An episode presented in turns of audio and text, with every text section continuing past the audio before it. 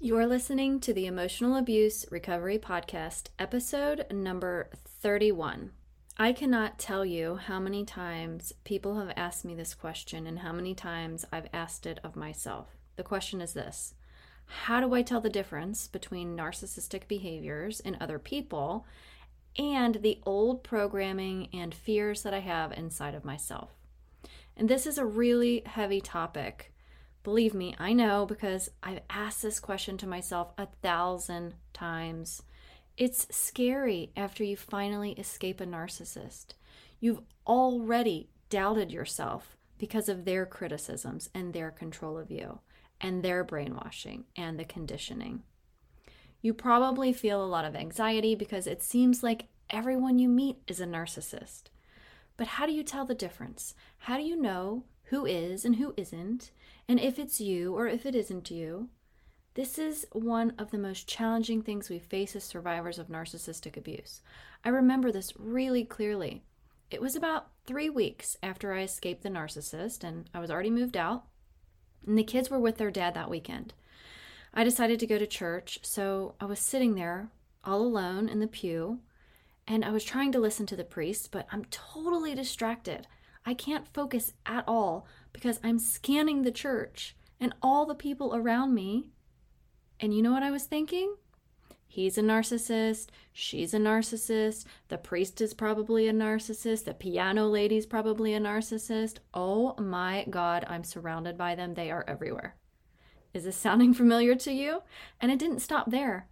I was watching a reality TV show and it happened again and again and again. I was analyzing these people's behaviors and diagnosing people as narcissists from my living room couch. Literally, everyone had a microscope on them, and I was on high alert. Maybe you've experienced this too. If so, it is completely normal, but here's what I'm going to be focusing on today. How do you feel safe when you know there's a narcissist everywhere you turn? Does your heart rate rise every time someone says something that throws up a red flag for you? Do you freeze up thinking about meeting new people because they might be a narcissist too? Do you want to be able to meet people and not feel that fear and anxiety? Do you want to be able to watch TV shows or the news without getting triggered by people's personalities? Today, I'll be helping you with this as you struggle with the thoughts that everyone's a narcissist and how to feel safe in a world where you know there's a lot of bad out there. Welcome to the Emotional Abuse Recovery Podcast, a podcast specifically designed to help you heal after a toxic or narcissistic relationship. This podcast teaches you to use your subconscious mind to go from feeling stuck to set free. In here, you will learn how to use the power of your own mind to free yourself from emotional pain, move forward with confidence, and experience the inner peace you deserve in your healing journey after emotional abuse. I'm your host and subconscious reprogramming coach, Allison Dagney. So let's get started. So, if you're anything like me, you've probably already done a lot of research and a ton of reading and a lot of watching videos and personal education on this topic. It is really important to note that you and I are not in any place to diagnose any person. I am not a psychologist or psychiatrist or mental health evaluator of any type, so labeling someone with a personality disorder would be unfair. However, it is important for your safety to be able to recognize what kinds of traits narcissistic abusers have so that you can avoid this in the future. And there is absolutely, absolutely nothing wrong with that. You have every right to protect yourself from harm, and understanding things on a deeper level can be extremely empowering to victims and survivors. Narcissistic abuse is very complex. There are different kinds of narcissists, as well as differing levels of severity. You have the covert kind, the overt, and malignant. There are communal and antagonistic, and there are subtypes like the somatic and the cerebral. Let me just say this I don't need a degree in psychology to know that I was dealing with abuse. Based on my own personal experience with my abuser, I believe he has traits of a covert narcissist, but again, I am not a psychologist. But to my knowledge, he has never been formally diagnosed. And you've probably experienced the same, especially if the person who abused you refuses to take accountability and or see a professional about it, which was the case for me.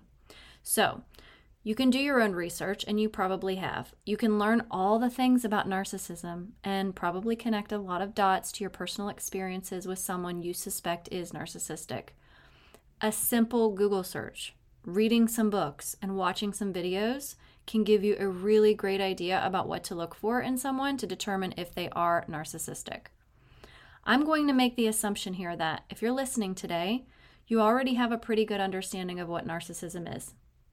You might be thinking that the source of your anxiety is because there are narcissists around every corner.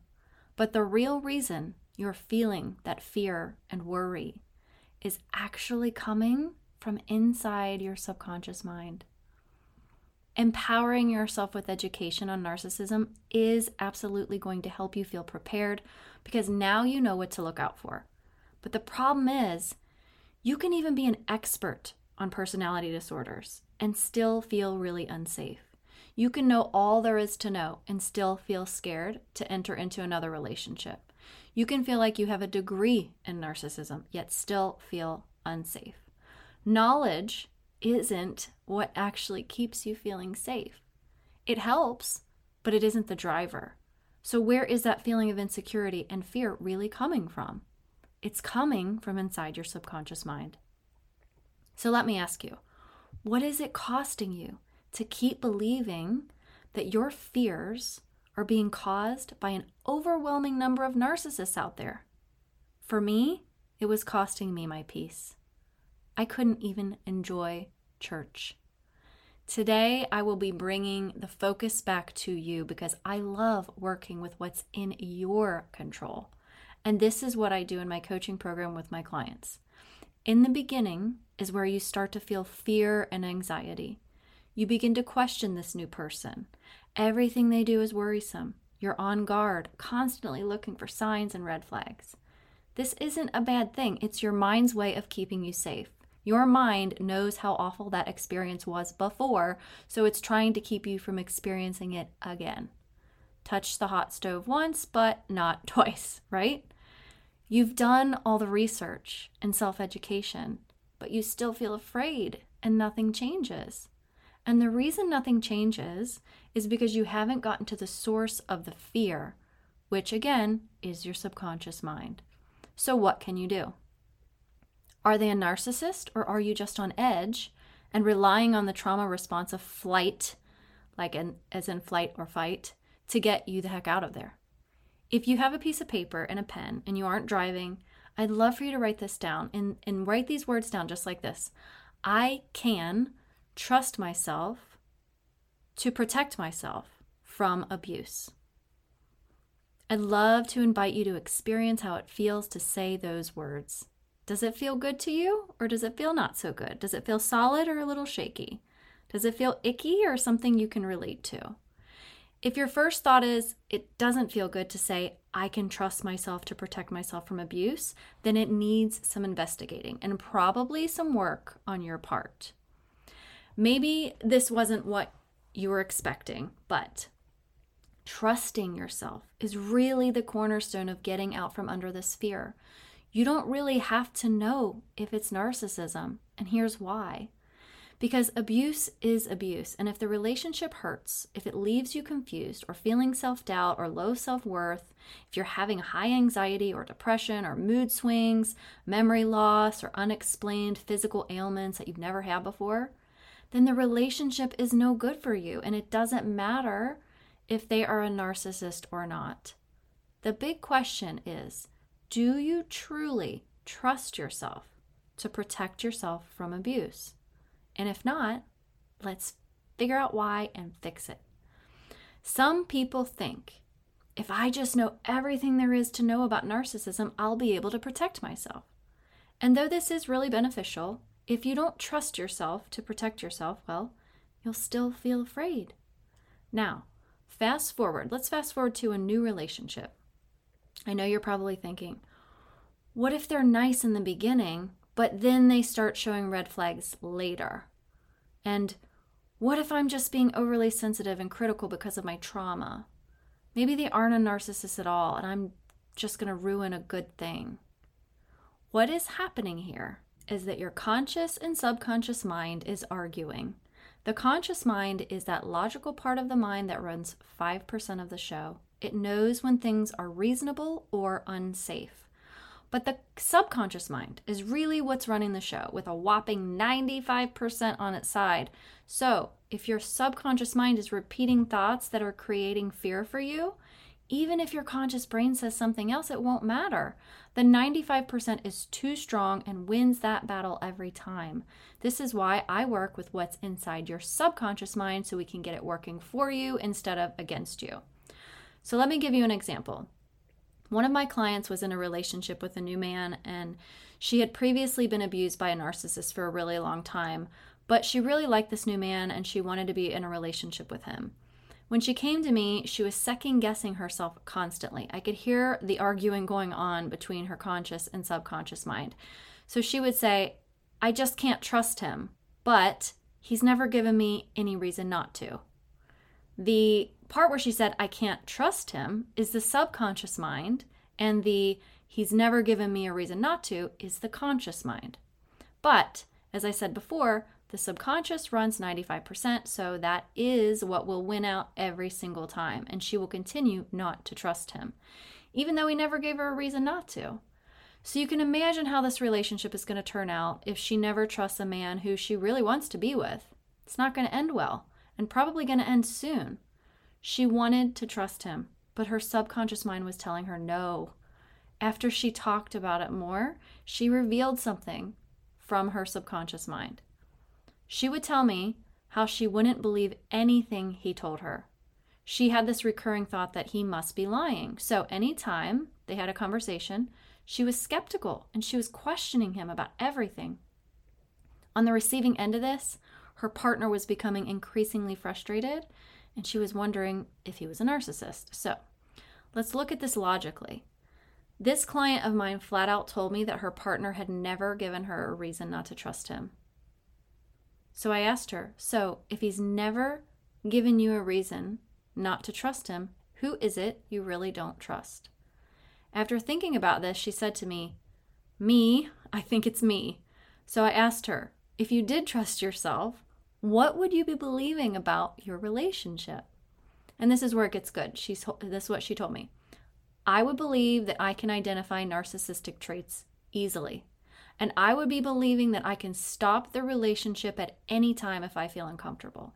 And I'd be believing that I won't ever be controlled like that again.